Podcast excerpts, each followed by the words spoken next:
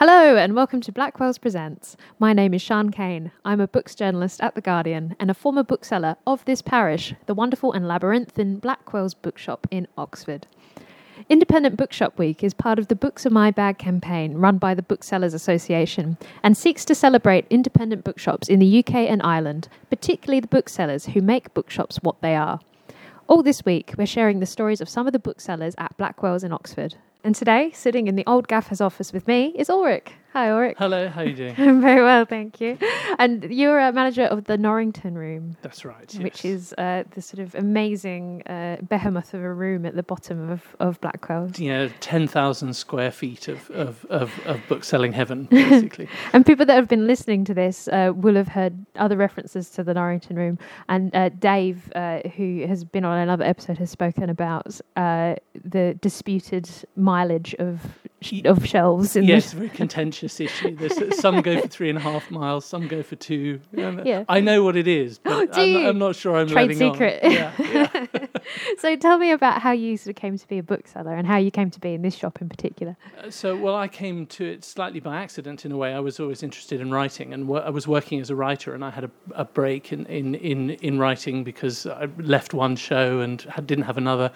And I took a job at Waterstones for a while, and I really enjoyed it in London, and I loved it. And then from there, I got offered a job at a place called John Sandoe, which is a wonderful old Dickensian bookshop in off Slane Square. And that was an amazing place because not only was it sort of filled with extraordinarily knowledgeable booksellers, but it also had an extraordinary clientele from all over the world of every kind of character, writer, all sorts of people, and it was absolutely fascinating, and it was just a wonderful, and they had an incredibly high standard of book knowledge, of how to recommend and how to really look after a customer. So they would, you know, people would come from all over the country just to speak to specific people in the shop. Wow. So that they could, you know, I'm going on my holidays, I want, you know, 10 books, what am I taking? Yeah. You know, you wouldn't even have the conversation. They'd just take whatever was given them. That's power. Yeah, and when you see that happen, you know, it's very rare when you see that sort of, you know, it's a bit like Ray. I'm sure there's been a lot of discussion. Right. You know, that kind of real skill was very impressive to me, and it's just a sort of wonderful opportunity to be part of the book trade and see books and the book world, and it's really the keenest edge of that, I think. Yeah, I love that. And so when was that? That was around 2000, and then I was there for about 8 or 9 years, and then I came up here because I moved here for family reasons and to have kids.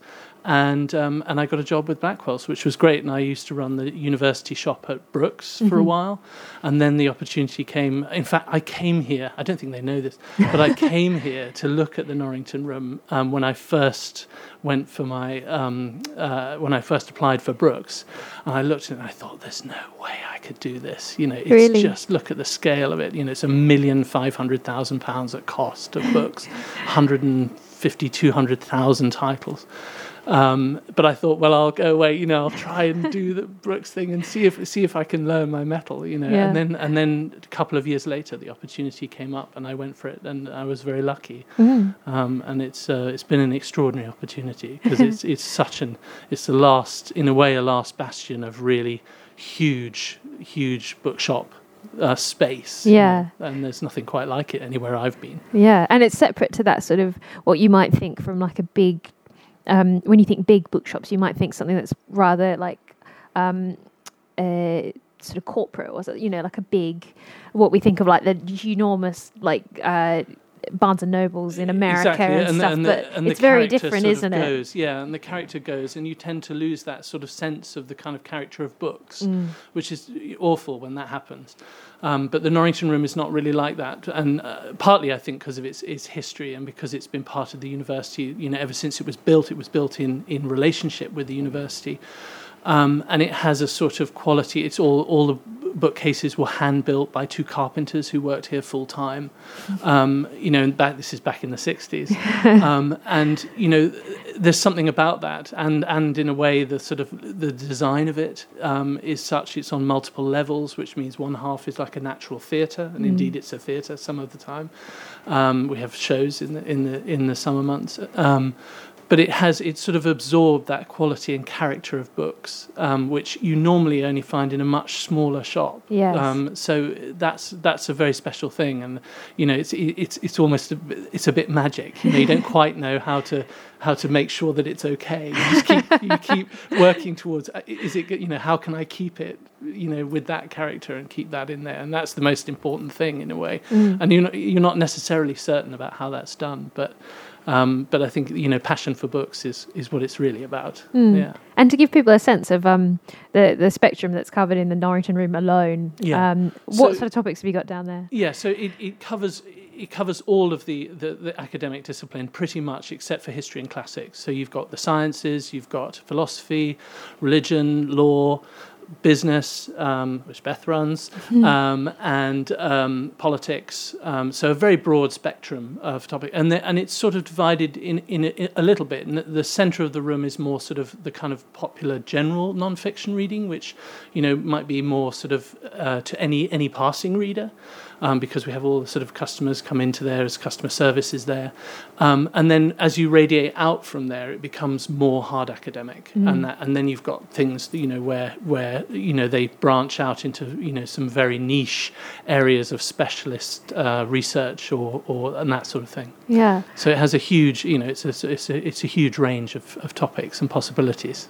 I used to love when I worked here, because I worked on the ground floor in fiction, mm-hmm. You would sort of be on the way for people that wanted to go to the Norrington Room, so you'd get a lot of queries that then they'd go follow down to the Norrington Room. Sure. And just the amazing spectrum of the customers that you would get in. So you'd be down there helping those customers. Yeah. Do you have any favourites? Do you have any people that you love to help? Sure. I mean, there's lots of extraordinary moments and characters that come in there, and you get you know, everything from, there's a lovely old gentleman called Wilbur Wright who comes in, who's passionate about transport and trains. You know, he's a lovely man, and you see him wandering around. He doesn't necessarily talk to everybody, but he's there, and he's been coming for years and years and years, and he's just a delight to look after, and he's always interested. You know, he year and year goes by, but he's always got a desire to look at something new that might be interesting, or you know, and he's lovely, and that's wonderful. And you know,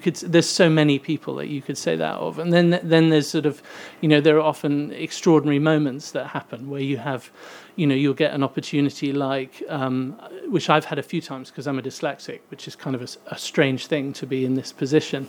But I'll often get parents who'll come in asking for books for their children, because they're in a crisis or worried about the dyslexic side of whatever's happened. You know, it's come out, or they've just, you know, they're going through their GCSEs or whatever it might be, and the opportunity there to talk to those customers about it and say, you know, well, you can do this, and you know, they'll be okay, and you know, you can give them a wonderful sort of positive message about reading and books, that otherwise, you know, they're afraid of, and then you hope that will translate down into the kids. So things like that, you know, are, I think there's always something interesting going on. Yeah. And so then someone that is a writer and a bookseller and has dyslexia, did you ever have that experience then of someone in a bookshop or a library, or go out of their way? Yeah, I had that. Well, no, funny enough, it wasn't in a bookshop. It was my aunt who my mum was always fantastically positive about pushing reading and supporting me in the difficulties I had. But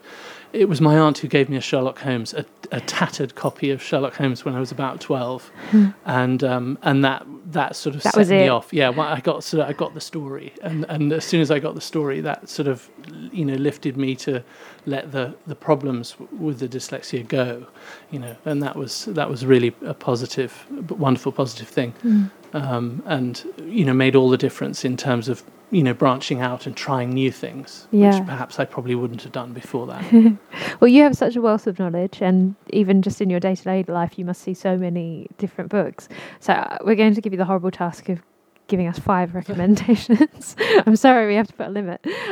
But if a customer's to come in to Blackwell's during Independent Bookshop Week and say, Give me 5 books. Give me 5 books. Okay, well, I've sort of thought a little bit about this. I've kind of gone in the way of having a couple that are sort of old favourites of mine, and 3 that are sort of more new things that are around at the moment that I've really enjoyed. So my classics would be a total favourite of mine is The Count of Monte Cristo, which is always remarkable whenever anyone reads it or gets you it's so much more than you see on the television or films of it.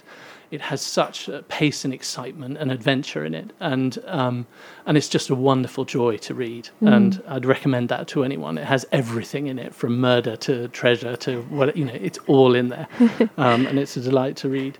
A more serious one would be Kapuscinski's The Shadow of the Sun, which I just think is a masterpiece of travel writing. It's his journey across Africa over 30 years, as he was the first Polish correspondent out of Poland during the Russian period. And he was allowed out to report back. And across 30 years, he just delivered these incredible reports about life in all the countries of Africa, pretty much. I think he went everywhere.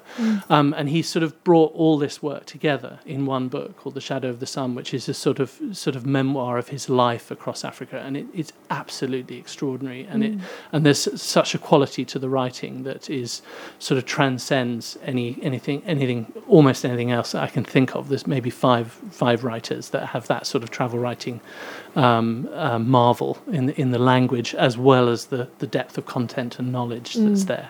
So those are wonderful. And then some new things. I just finished The Club by Leo Damrosch, which is about Dr. Johnson and the group that met at the Turks Head Tavern in London around the time of sort of the American Revolution and all of the sort of turmoil of that period. And they were sort of the great minds of their time: Adam Smith, Burke, Gibbon, Joshua Reynolds. All these characters all met together, and the book is very cleverly put together because it's sort of little portraits of each of these figures, but then also the wider society and their impact on that society. And it's just a joy to read. It's beautifully written, but it's also just filled with curious and interesting facts that sort of kind of you go, oh, I've heard about that before, but you've never really sort of put it together with anything. And it very cleverly contextualizes it and the history around it. So that's wonderful. I'm reading at the moment "Chasing the Sun" by Linda Geddes, which is fascinating, all about how the sun affects life on Earth, particularly our lives. And there's a huge amount of research that's sort of come out quite recently, or a lot of it has been exposed quite recently. That exposed being a good word, the health benefits of sun and the implications both mentally and physically. To how we lead our everyday lives now in comparison with, say, 100 years ago, and particularly with the advent of technology and all of these kind of things, which are sort of distorting the way we absorb light. And that's having huge implications on health and on all sorts of aspects of our lives. So it's really a fascinating book, and it has some extraordinary facts that you just quite astonish you when you I mean, again, it's one of those moments where you go, oh, of course, yeah. Why wouldn't I be sitting out getting some sun more often than I do? And I work in a basement, which is a little bit scary, so that's part of the reason why I read it. You need to get one of those satellites. I know, it's like a mole. I'm underground. So that's wonderful. And then one that I finished recently, which was just an extraordinary. It's a little bit off the beaten track, but it's the most extraordinary book. Is a collection of diaries of a Russian filmmaker called Andrei Tarkovsky, which have just come back into print. They were unavailable for a while, by Kitty Hunter Blair, I think, or either she's just produced them or it just translated them, because they were available, I think, in other languages, or have been. But it's called Sculpting in Time, and he's a very poet. If you've never come across him, he's the most extraordinary filmmaker, quite on another level from anything else I can think of. He's almost a poet in film and imagery, and story is almost you're not even aware of how the story is working. And I say that as someone who spent years working in film and television, and he has such a poetic vision, and such a principled and considered view of life. Much of the work that he did was reflective of his own life and his own things, but then at the same time, you know, he worked on Lives of Others in Andrei Rublev, which was a film about an icon painter in medieval times, to something like Stalker, which is a sci-fi story by Stanislaw Lem, I think. And so there's a very broad spectrum of things, but the visual imagery is extraordinary, and these diaries follow his career working in each of these projects. And because he was so clever, and because the work was so poetically mysterious, the authorities didn't really kind of understand what he was doing, but they couldn't get away from the fact that he was utterly brilliant, because everybody in the world said, this man's astonishing. And so they made his life hell, and he could never get anything made. He made 7 films in his life, because they were so frightened of what it might mean. Yeah. And the diaries explore a little bit and show his whole sort of viewpoint and ideas. And there's something that sort of comes from the film side into the diaries, which is so poetic and beautiful. And you get to the end of it and you don't even really know what he said that's that interesting. But somehow the way and the depth of his sympathy for human beings and his understanding of human life is so great that you marvel at it. And a lot of it is him drawing things from other pieces of literature, so it leads you in all sorts of journeys to other writers and things you haven't seen, but he puts them together, these little quotes and little things which he puts together in such a way that you go, oh wow, you know, I never thought of that. Yeah. And it's fascinating. So that was a wonderful read and I loved it. So when we were talking before we started recording, you were worried that one might be a bit too obscure, but I think you've just totally sold it. Well, that's good. I hope so. Are you hand-selling it? I'm hand-selling it, yeah. Let's hope for the best. Well, thank you so very much, Ulrich, for coming on. You're welcome. It's a pleasure. And thank you for listening to this very special episode of Blackwell's Presents. If you'd like to get in touch, do head to Twitter and contact us on @BlackwellOxford and @BooksAreMyBag. From me, Sian Cain, happy reading.